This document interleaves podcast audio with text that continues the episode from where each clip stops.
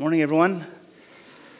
Thank you, Dice, and the band leading us.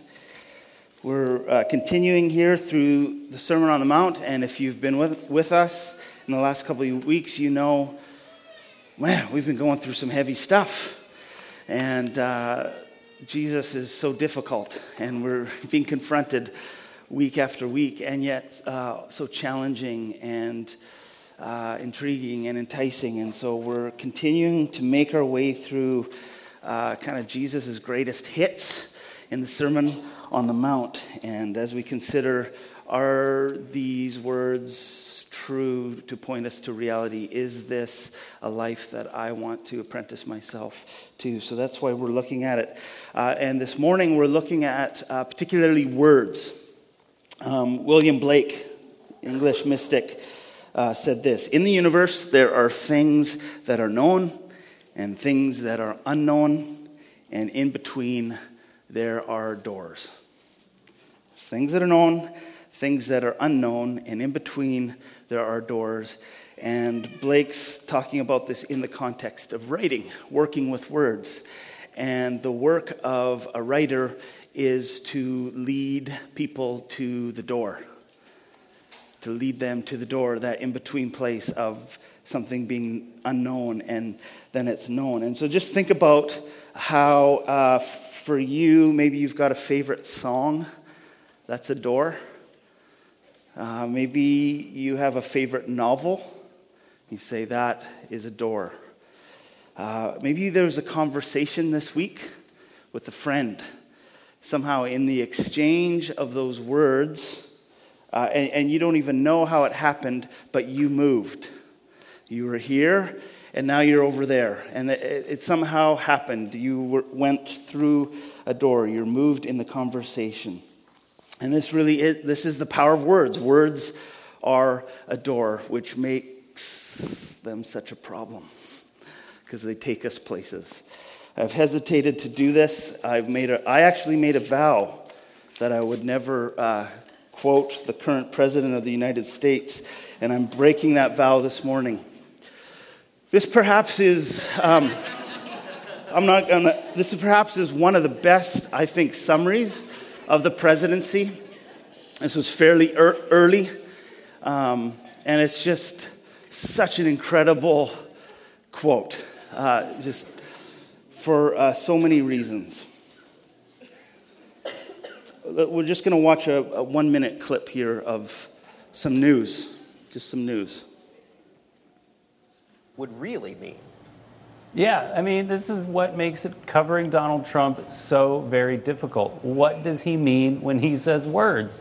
Does he mean the words or does he mean something sort of like the words? Or, you know, and, and it's been difficult to cover him as a journalist. And you can imagine as a foreign leader where English is your second language and you don't understand maybe the bravado behind, you know, the things right. that Donald Trump is saying. It's, it, you know, it, it, this is, it's, it's, the, the word, words escape me to describe how you shouldn't take a president seriously or you know literally about his words. That is what you, you must do with presidents. The best yeah. thing the best thing I read during this whole this whole process was that you know people the media, uh, public figures, mainstream, uh, they heard Donald Trump and they took him literally but not seriously for months. His supporters took him seriously but not literally, hmm. and it was a two different ways of, of reading Donald Trump. And, and now we're all trying to adjust to what will the President Trump uh, be like, and how do we how do we take him seriously, uh, but not literally? we don't know yet. Zach, thank you so much a, a good summary here, and many are noting that what seems like an increase of polarization in our time, the inability to understand. It feels like there's a growing gap between the left and the right. And, and I wonder if much of this has to do with language, with words. Uh, the, the question what does the president mean when he uses words? It's a good line. And so, in these post truth, uh, fake news, alternative facts times, uh, we're, we're actually really, the, part of the subtext is we're wrestling with words. In order to trust you, I need to trust your words. So there's a corrosion of trust that we're experiencing. And except it's not just Trump. I was reading an article this week uh, by some pundits that use the phrase generation hyperbole. Um, and that's about, I think, many of us, where we want to use the strongest language possible to describe our experience. And so, in doing so, we uh, actually increase our language so that we can increase our experience. Uh, often treating words like an Instagram filter on the experience. I'll just add uh, a bit of words to kind of embellish and make it sound better, look better, amp it up. And so I was just, I made a list this week of all these forms of inflated speech that I, uh, that I, at least these are the ones I know. Things like uh, epic, um, things being off the chain, off the hook, off the hizzy. Um, there's, there's also a, a thing of uh, describing things in the most extreme possible concerning death. So someone's not just doing well, they're killing it, crushing it, or slaying it, um, or, or, that a person just slayed. Uh, this is a classic one OMG, literally dying. Which I don't know how you'd write that if you were literally or even figuratively dying. Um, but that's an example. Uh, things, a lot of things exploding, mind blowing. You don't, you don't even say the words, you just do this. right? Um, I read this sentence this week. This was in reaction to seeing a man with his shirt off, and this woman says, My ovaries just exploded. so there's an exploding, exploding theme. There's also fire themes, want things as hot as possible. So something was lit, uh, or it's fire or straight fire, not just fire, straight fire. Um, or, or things like worst person ever. Person isn't just bad, he's the worst, and not just the worst I've seen today, actually, the worst of all time. The inverse of that often is it was the best, whatever the thing is, fried chicken of my life, which really means it was the best fried chicken of your life this week. Um, and before you put the last one up, I hesitate doing this, and I'm not sure, I've never done this before, but if I could give uh, a pastoral edict, uh, I would like to this morning. I would like to make an, an edict to ban in this church the use of this word. Next, yeah, I just, I'm not sure if I'm allowed to do that or my authority extends that far, but I would like to. Uh, Let's just bury that one. Uh, so, Jessica Bennett uh, talks about how, in the age of the inter- internet, she has this great phrase of how we've given all our words caffeine. We've given all our words, just everything's amped and huge. And she says this RIP, rest in peace to the understatement. Welcome to Death by Internet Hyperbole, the latest example of the overly dramatic, forcibly emotive, truncated, simplistic, and frequently absurd ways chosen to express emotion in the internet age or sometimes feign it. So we begin to see it's not just what does the president mean when he uses words, to put a little finer point on it, what do I mean or what do you mean when you use words? And so we're going to hold that question this morning and consider these little things that we're always immersed in and using and reading and tweeting and watching and receiving. I'm going to pay attention to this question What does it mean when you use words? And this matters uh, because we are meaning making creatures, and humans must make meaning and symbols and tools and objects because we must have meaning. We need it. And since words carry meaning, if we lose our words, we lose our ability to create meaning. And if we lose the ability to create meaning, we lose the ability to communicate, to commune. To commune, that's the essence of communication, to commune in our words. We lose the ability to relate because real things are either made or lost with words. So that's what we're going to look at today. Let's pray for God's grace. We hold this question before you, God. What does it mean when I use words? What does it mean when you use words? Pray for space to consider uh, Jesus' teaching here, to find confrontation and invitation at the same time. Pray for that grace to be open to you in Christ's name. Amen. So let's, let's read Jesus' words together. If you've got a Bible, we can go there together. This is Matthew 5, 33 to 37. This is the next section as we move along. The plan is we'll, we'll hopefully we'll, we'll get to the end of the Sermon on the Mount by the end of summer. So that's our trajectory. So Jesus, these are Jesus' words. He says, Again, you've heard that it was said, to the people long ago, Do not break your oath, but fulfill to the Lord the vows you have made. But I tell you, do not swear an oath at all, either by heaven, for it is God's throne, or by the earth, for it is his footstool, or by Jerusalem, for it is the city of the great king. Do not swear by your head, for you cannot make even one hair white or black. All you need to say is simply yes or no. Anything beyond this comes from the evil one.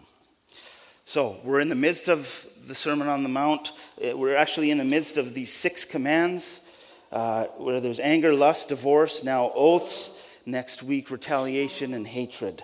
Um, and this, this, the passage we just heard, of course, is concerning oaths. Um, and I guess today, I don't know how much you think about oaths or vows or how, how much we really use them other than in specific uh, legal situations. But in the ancient world, um, swearing oaths, making vows, this was very ubiquitous and very important for society to move forward. But still, I don't know about you, but hearing these words, you kind of go, wow, compared to where we've been in the last number of weeks, uh, and, and, kind of the severity of Jesus' teaching, compared to all of this, it feels a bit bland. Like, why is Jesus so concerned about words, and why is that included here? And how does that even come close to the intensity, say, of anger or lust or divorce? So, what's going on? Why would Jesus include this? And um, I'm going to give you a real quick review, but to answer the question, what's Jesus on about here? The church's answer has been we're not totally sure. There's a really wide range of interpretation and wrestling with these words. What, is Je- what does Jesus mean? Um, and so, to summary, summarize, I think uh, there's three primary focuses where people have. Uh, directed their attention in this text. So we're going to look at that and then consider uh, what's the invitation for us. But the first focus, focus is just on oaths, vows. And, and so the understanding is what Jesus is most concerned about is about people playing games with words. Uh, vow making had become an elaborate way to kind of wiggle out of doing what one had promised. And Jesus goes after the religious leaders, the Pharisees, for this in, in Matthew 23. Uh, and he gets to the heart of the matter saying, look, when, you, when you're making uh, an oath by the gold of the temple rather than the temple, when, when you're making a vow by the gift on the altar rather than the altar itself, like, don't be fooled. You're playing games. If your heart isn't actually intent on fulfilling the vow, don't play religious games here. Um, this is what uh, Scot McKnight calls scaling honesty in words. Uh, to kind of only partially fulfill a vow or a promise and, and to think that you're justified in getting away with this. If that's what you're going to do, Jesus would say, just don't do it. Say yes or no. It, it's, it's better that you do that or don't make any vows at all. So that's kind of where the focus uh, is, just in general. Others really focus on the, the part where it says, no oaths at all. Really, N- none wrestling with did Jesus actually mean this? Because if he did, this would put his followers in incredible tension with all governments and all civic engagement, uh, which historically and still require taking oaths. Uh, and so uh, many would say, there's traditions will say, yes, he, this is what Jesus means. For, to be his follower means you never ever take an oath. And it brings into question one's primary allegiance. The question is do we at times render to Caesar more than Caesar is due? Are there times when, in one's patriotism to their country, the respect and deference given to their country for the follower of Jesus, it borders on or is actually idolatry? It's a question of allegiance. These are important questions for our time. This is uh, nationalism. To which kingdom do I give my allegiance to? So, the interpretive history on this, uh, most Reformed traditions would be uh, Jesus is to be obeyed on this teaching except when uh, required by the state to make an oath. Then you can. Uh, the Anabaptist tradition said, no way, really big on separation between church and state, and said, no, Jesus is to be obeyed, period. That means being a conscientious, a conscientious objector at times. That uh, for some means not voting. That means not participating in the state because my allegiance is to another kingdom. So there's tension uh, here in Jesus' words. Third focus, where uh, some want to put most of the emphasis, is on the last bit where Jesus says, just make your yes be yes and your no be yo. And no, no be yo. No, no be no. Anything beyond that, he says, is coming from the evil one. If there's any doubt, you know, how to live this out uh, on a heart level in the matters of oaths and vows, uh, Jesus makes it simple and applicable. Just don't make your vow complicated. Just say yes. If you need to make a promise or a vow, just yes, no. That's it. And then do what you said. And anything else besides this is evil. It seems strong to say. But those typically have been the three focuses on this text. I like this summary of, uh, of it all by Dallas Willard. Jesus goes right to the heart of why people swear oaths. He knew that they do it to impress others with their sincerity and reliability and thus gain acceptance of what they're saying and what they want. It is a method of getting their way, it is simply a device of manipulation. So we're starting to see then if, if at the heart of it's about manipulating people, evading people, uh, we, we start to see then why is Jesus so concerned about something as small as words and how we use them. So I want to keep drilling down into that question, and I think we'll start to see uh, why this matters so much. We got to start at the beginning Genesis 1. If you know the story, it says the earth was formless and void, so there's nothing. And God then speaks, Let there be. So let there be light. And the text says, And there was. was so, so enthusiastic. And there was. Yeah, so there was nothing.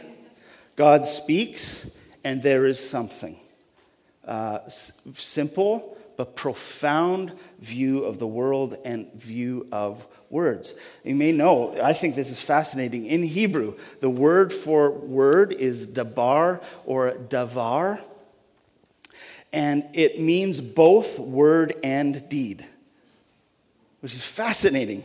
Uh, the Hebrew word for word is not just a word, it's a word plus a thing or word plus an action. And so, davar is a word event. It's a word event. To say something is to do something. so when God says, let there be light, there was light, it's a word event. God speaks things that don't exist and then they come into being. They arrive by a word. And it actually, though we don't, you know, you'd say, well, I can't do that, obviously. I can't just speak things into existence and they're there. And yet, we do. We use words in a similar way, but a smaller scale.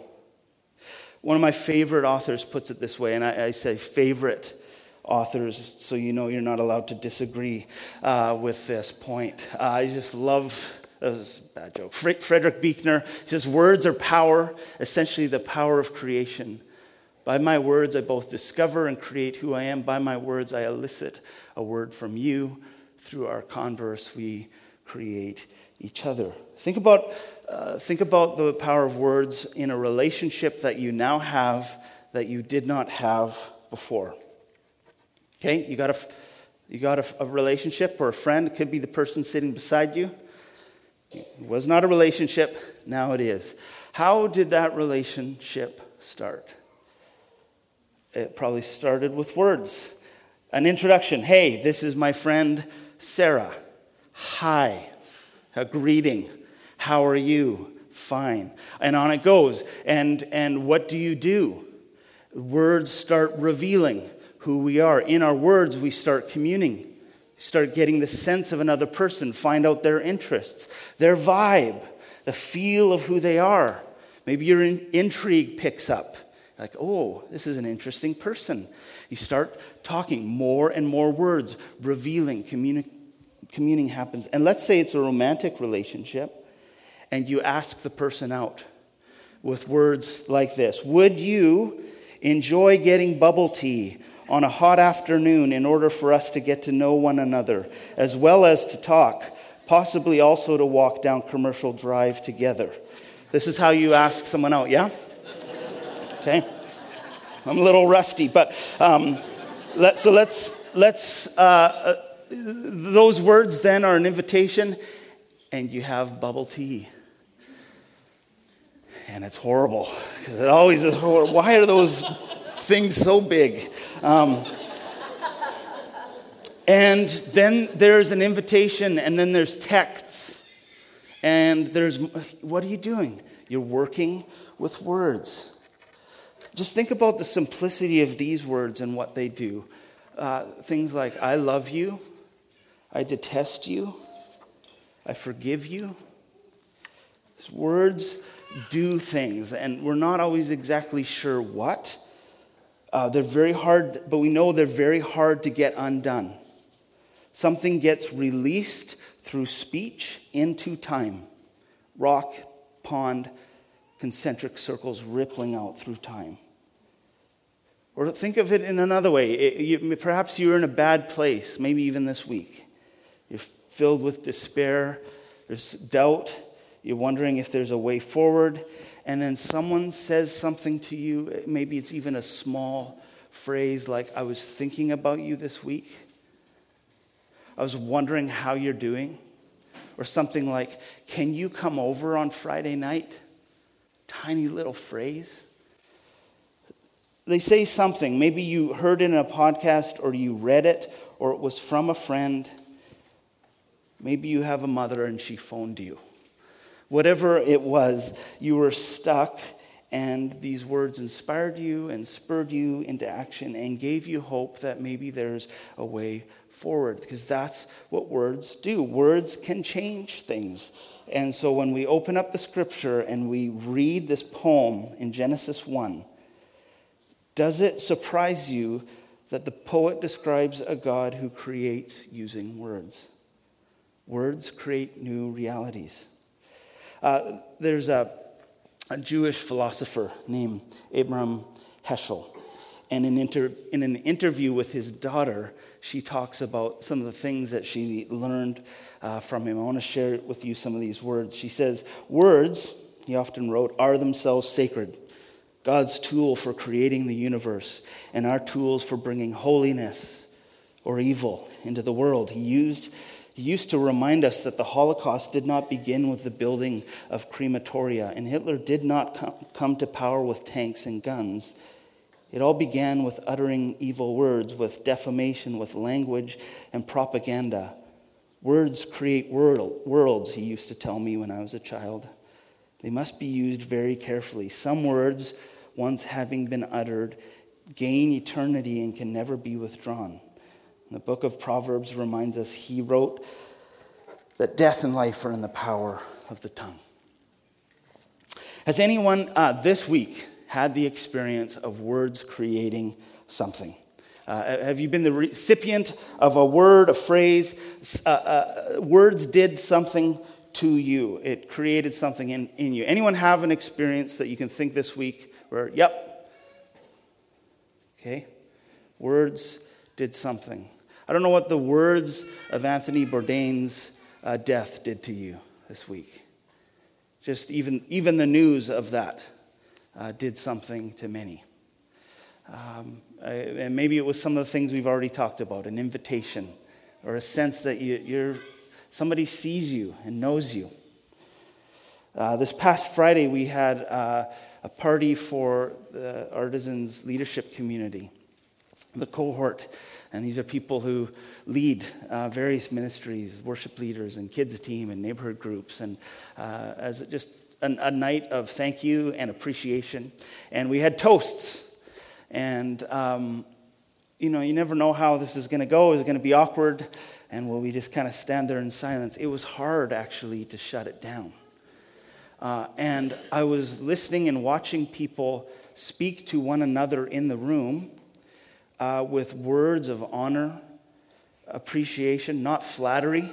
No one's pumping tires. Uh, words of, of uh, delight in someone's character.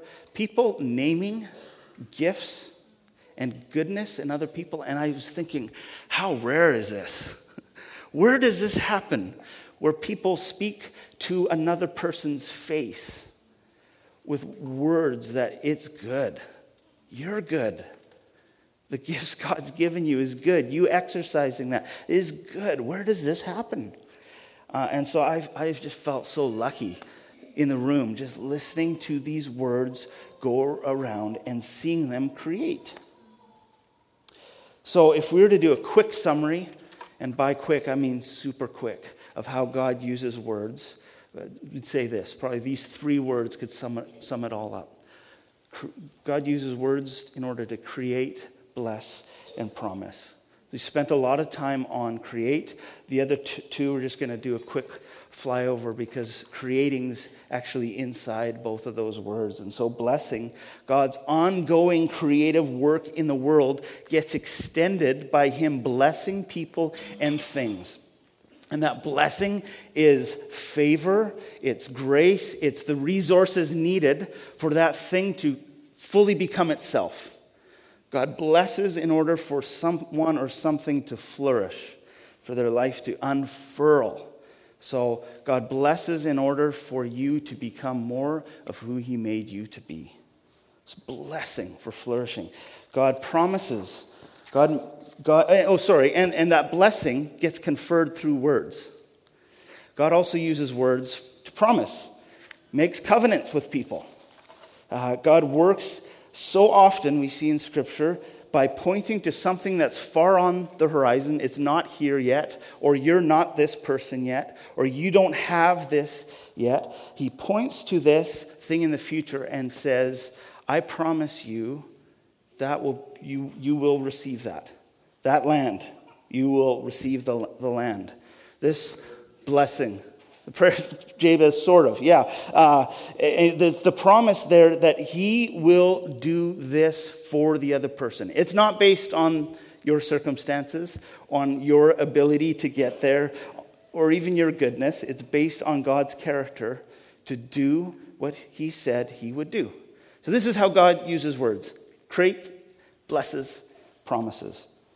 Let's look at humans and words. Now, as far as I know, human beings are the only species that use words. Now, I'm sure dolphins communicate, right, Alistair? So there's, there's communication in the animal kingdom, but as far as I know, we're the only ones who use words. The oldest term in English for a human being is Rheord berend, which means word bearer. It's the oldest term for a human. Uh, and, and so human beings are the ones who've been entrusted with the gift of language. And it really is our full time occupation, right? We work and live in words, in advertisements, in conversations, in songs, in the library book, in the blog, in the Twitter feed, in the gossip. All of this shows our unbroken participation in language and words. And we see humans right from the beginning taking up words. Do you know the first I, have probably talked about this, but I think it's amazing. The first bit of language from a human in the Bible is poetry. Isn't that so great? That when Adam sees Eve, he breaks out into verse and he says, at last, or now, or finally. And uh, it, it's poetic speech. Words are needed to convey that delight and that communing. God, the first bit of work God gives to humans is to name the animals because God wanted to find out what they would call them. First bit of work is naming, recognizing, seeing the essence of something, and then call, calling that uh, out, naming. And so we're immersed in language, and yet we would all say, as we where we started this morning, that much of our language making uh, feels broken. We see this in Scripture too, in the Tower of Babel, in Genesis 11. And this ambition to gather power, to use language as a tool of coercion, manipulation, resulted in increased confusion. Our, our ability to commune in our words was broken. Uh, I like how Craig Gay puts it. He says, We are alienated from God and from one another, and we press language into the service of that alienation. We want to diminish and dis- dismiss the humanity of others, to ignore their claims on us, and we use language as one of our weapons. How many of us know anything about weaponized words? Yeah? We ignore their claims and we use language as one of our weapons. So we see there's two ways of using words in the world. The first is God's way with words, which is about creating and blessing and promising. But there's also a way to use words to destroy and to curse and to lie. I'm guessing that some of the most treasured possessions that you may own, some of the most valuable things, aren't actually a thing, but are words that have been given to you. Words that unlocked you, that blessed you, that caused you to take a step, that somehow came into you. You metabolized these words, and because words are word and deed, they created action in you. You were able to take that next step to put the resume out there, to show up for the interview because someone spoke a word of courage to you. Or perhaps it was a tender word from your father that you've been waiting for 20 years and it finally arrived. Or Perhaps you're waiting for 20 years and it never arrived. But you got a word from a spiritual father or spiritual mother that said, You're seen, you're beloved, I love you. I'm guessing for most of us, uh, some of our most treasured possessions are words. And it's also likely that some of our deepest pain relates to words. The words that you have received that have been spoken over you. And so that little that really dumb little phrase, sticks and stones can break my bones, but words never hurt me, of course, is not true. It's just not true. We could probably share experiences of living under words spoken that have crippled or hamstrung you. I remember in grade eight, I was a point guard on the B team. Um, which means it was all the kids who didn't make the actual team. Um, and I was on a fast break. I was really short, really skinny for my age. And I went up strong. I'm telling you, I, I did go up strong uh, on, this, on this layup. And I got, I got pushed, and I came down behind the net. And I remember hearing a crack, right ankle. Uh, and I also remember uh, being extremely loud about the pain. I was writhing and rolling around, and the gym goes quiet except for Lance, who is screaming his head off. And I remember going to the hospital, coming home, the cast, and I remember hearing my dad answer the phone in the kitchen, and it's Coach Andy. And I remember dad laughing and saying, Yeah, there was quite a lot of noise but he's got a very low pain threshold. And I thought, oh, do I? This confirmed for me what I'd always wondered about because I grew up playing the violin and I was always slender and I was uh, uh, very emotive, cried easily. And so I, I had a script that I'm, I'm really weak I'm, I'm not a strong person. And dad says, Yeah, it's it's because of that. He doesn't have a high pain threshold. Uh, I remember those words, and they lodged. And they were painful because they, they confirmed a lie um, in me. Many of us have lived under words that have been spoke, spoken, and because it's a word plus an action, it's a word event. Those words are over you or in you, metabolized actually into your body, that cause you to be hamstrung, cause you to not be able to ever break in a full stride of confidence, to chronically second guess yourself, to chronically see yourself uh, with a grid of shame. These words have been given and received and taken into yourself. This is the power of words. Why? Because Heschel's right. Words create worlds. They create worlds. And so, if uh, one little exercise could be to look at your world, what am I, what's the current experience, and try and trace it back to how has this world been created by some words somewhere? Or how is the, this world being created by the words I'm telling myself about myself? Or uh, that I'm telling myself about the goodness and faithfulness of God? Or the words that I'm telling myself that other people are probably thinking or saying about me? Words create worlds, so it's an interesting thing then to try and reverse that back. Proverbs From the fruit of their mouth, a person's stomach is filled, and with the harvest of their lips, they are satisfied. The tongue has the power of life and death, and those who love it will eat its fruit. Another pro- proverb The hearts of the wise make their mouths prudent, and their lips promote instruction. Gracious words are a honeycomb, sweet to the soul and healing to the bones. Man, that's, that's also the power of words the power of words to heal, the power of words to release and bring freedom, to be taken in and metabolized and create new action in the world. So we can see why Jesus takes these little things, words, so seriously. Their potent power to put things into the world, to create, or to take them out of the world the potent power to bless and cause someone or something to flourish, to become more of itself, or the potent power to curse. You, you know you you, you have words that curse when you feel more diminished under a person's words, when you feel less than. That's, that's what cursing means. It doesn't, doesn't necessarily mean like someone saying, I curse you. It doesn't, that's not how it works. But if the phrases are, you'll never be, or you've always been, you'll never amount to, you're just a, that's all cursing language, and it diminishes and it reduces a person. This is the potent power of cursing, the potent power to promise, to make one's character visible and known, or the, the potent power to, to lie.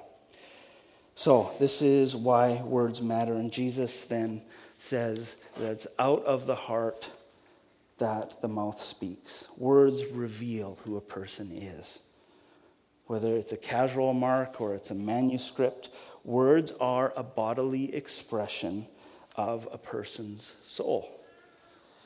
Uh, there's a phrase that, so when you speak, a person comes out of their mouth. It's your person that's coming out of your mouth into the world. There's an unbreakable link between word and person, and that's what makes our words so important. So, Jesus is after wholeness. He's after being transparent and honest. So when you say, I'll be there, you're there. Or when you say no, it's really a no. When you enroll or uh, join or click accept and invite, it means you're faithfully there.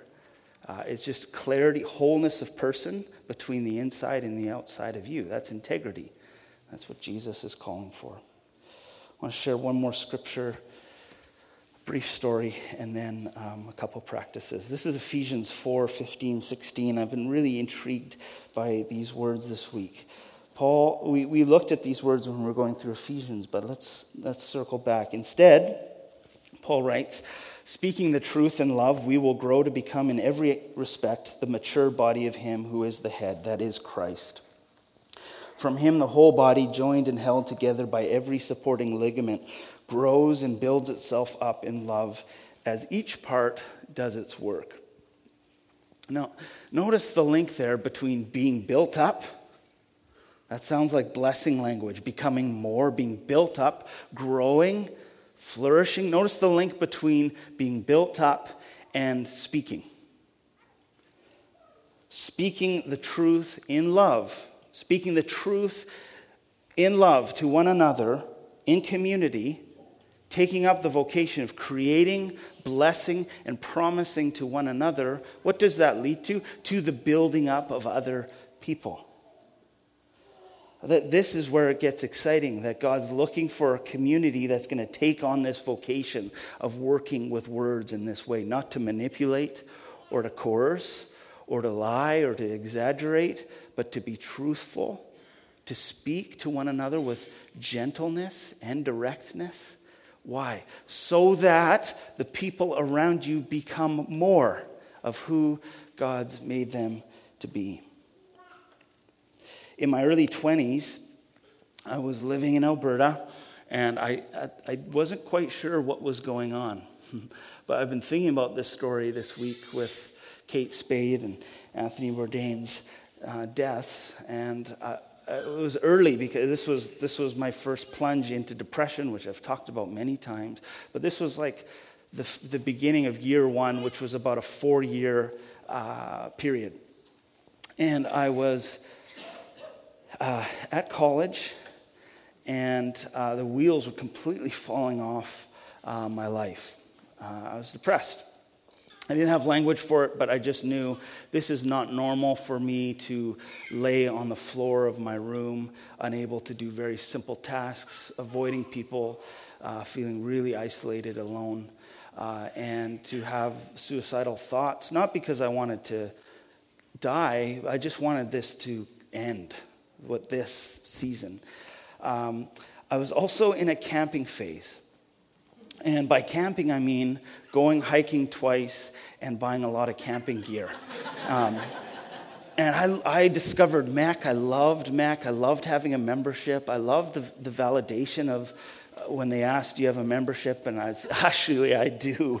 And uh, pulling that out. Um, I loved reading about hiking and possible hikes we could go on. And so, what I'd often do is I would have what I called camp out in my dorm room. And that just meant blowing up my thermarest and sleeping in my sleeping bag and having a bit of my gear and just having the backpack empty but kind of beside me, staging uh, a camp out.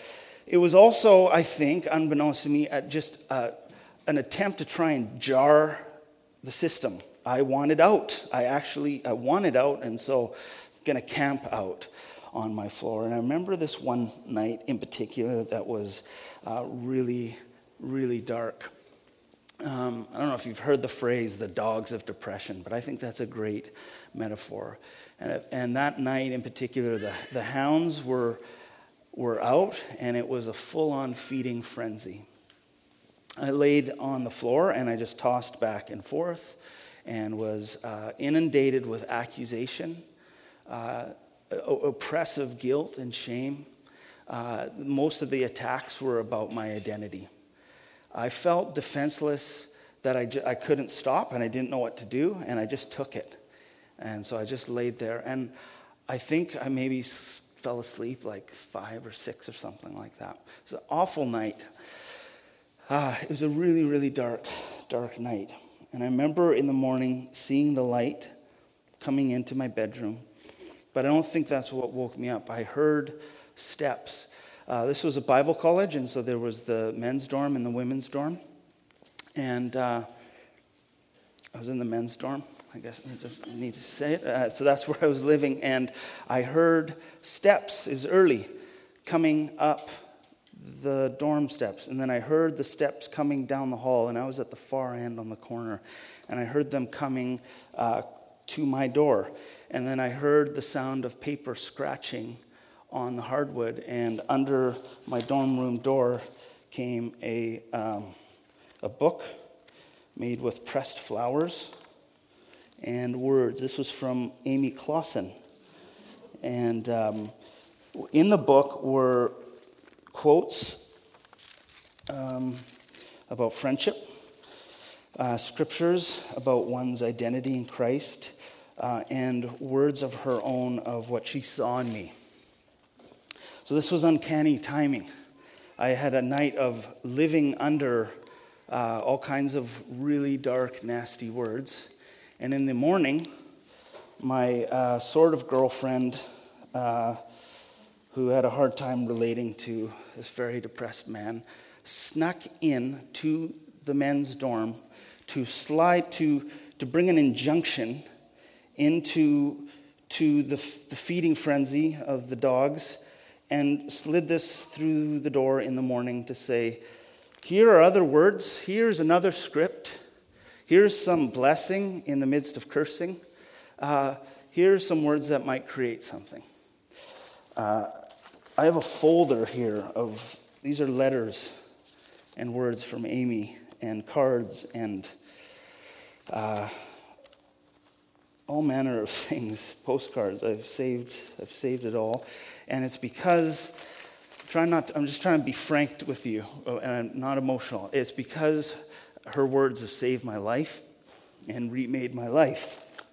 Actually, um, and, I, and I'm, because I'm an Enneagram 4 and I, I love things to be big, I'm really trying to keep this just right in here. Um, but that, that really is true. I've been remade by her words. And in marriage, I think marriage is just uh, really the experiment of living with another person's words over time. And we have a lot of phrases that we've said to each other that have hurt one another, that have annoyed one another. One of the classics I said early on, we were both not good at cooking and we were learning. And maybe in the first month, Amy had made supper that night and she said, Did you think the meal was good? And my answer was, Well, Amy, I'm never going to lie to you. and she said, Thank you for your integrity, and stood up and walked out of the room. Um, and so this is an on, ongoing joke of like, oh, you're never going to lie to me, you passive aggressive jerk. Uh, I think of phrases she said to me. She says, Lance, you're not a loser, you're just currently losing. Um,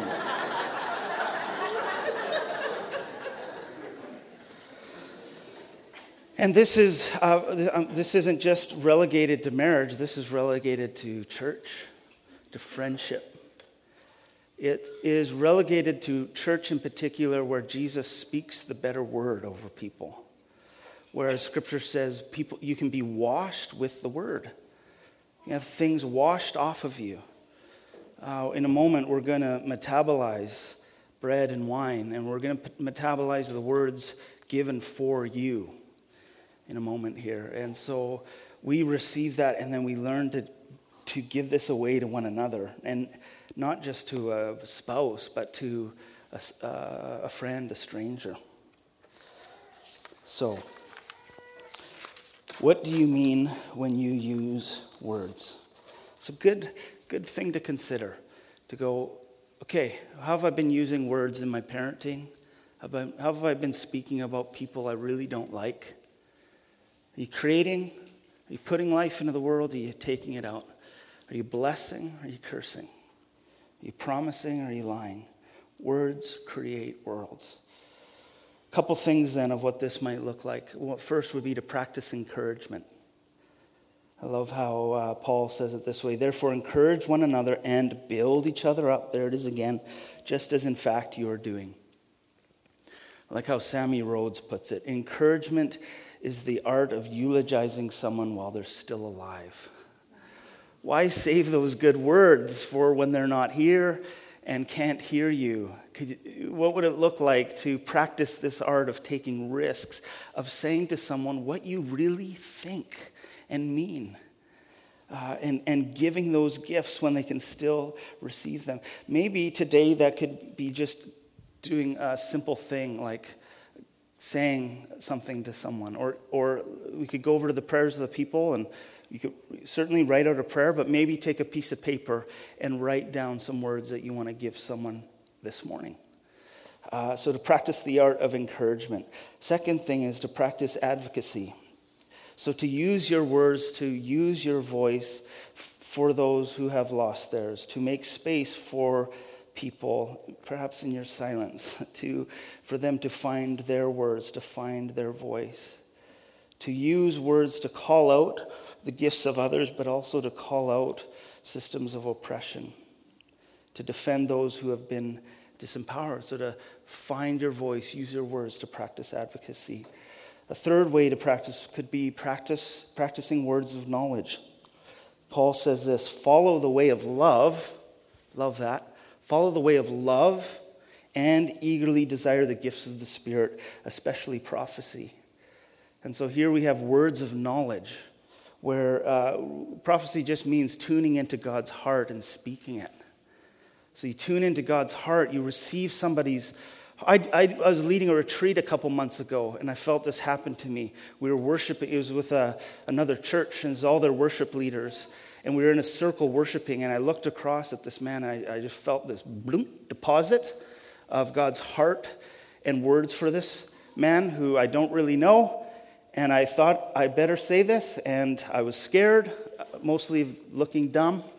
And I took a risk and I said these words and I watched as my words went across the room and went into his ears and went another place I couldn't see. And I saw him crack crack with the sense of what? Lance's words were po- poetic? No. God knows me. There's no way Lance knows this about me.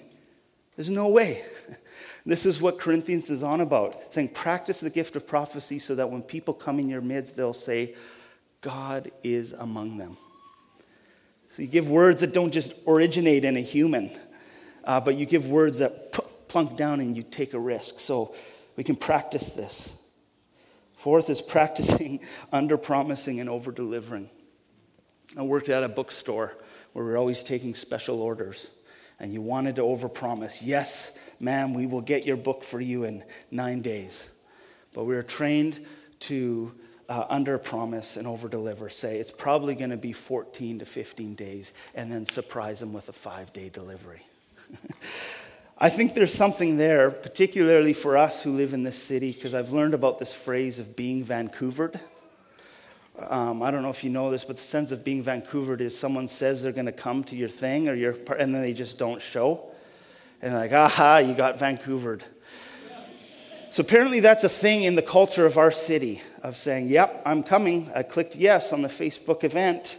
And um, so that, that could be a simple practice of under promising and then over delivering, of, of having integrity. The, the fifth one is I'm putting it in there because it's my sermon practice poetry, uh, which. Um, which I think is important because poetry, just all poetry is, is attention plus economy of language. You care for the things in the world, and you care for words. That's what a poet does. You care for the world and you care for words. I'm going to read a poem and then let's get to the, let's get to the table. This is a William Stafford poem. It's called A Ritual to Read to Each Other. If you don't know the kind of person I am, and I don't know the kind of person you are, a pattern that others made may prevail in the world. And following the wrong God home, we may miss our star.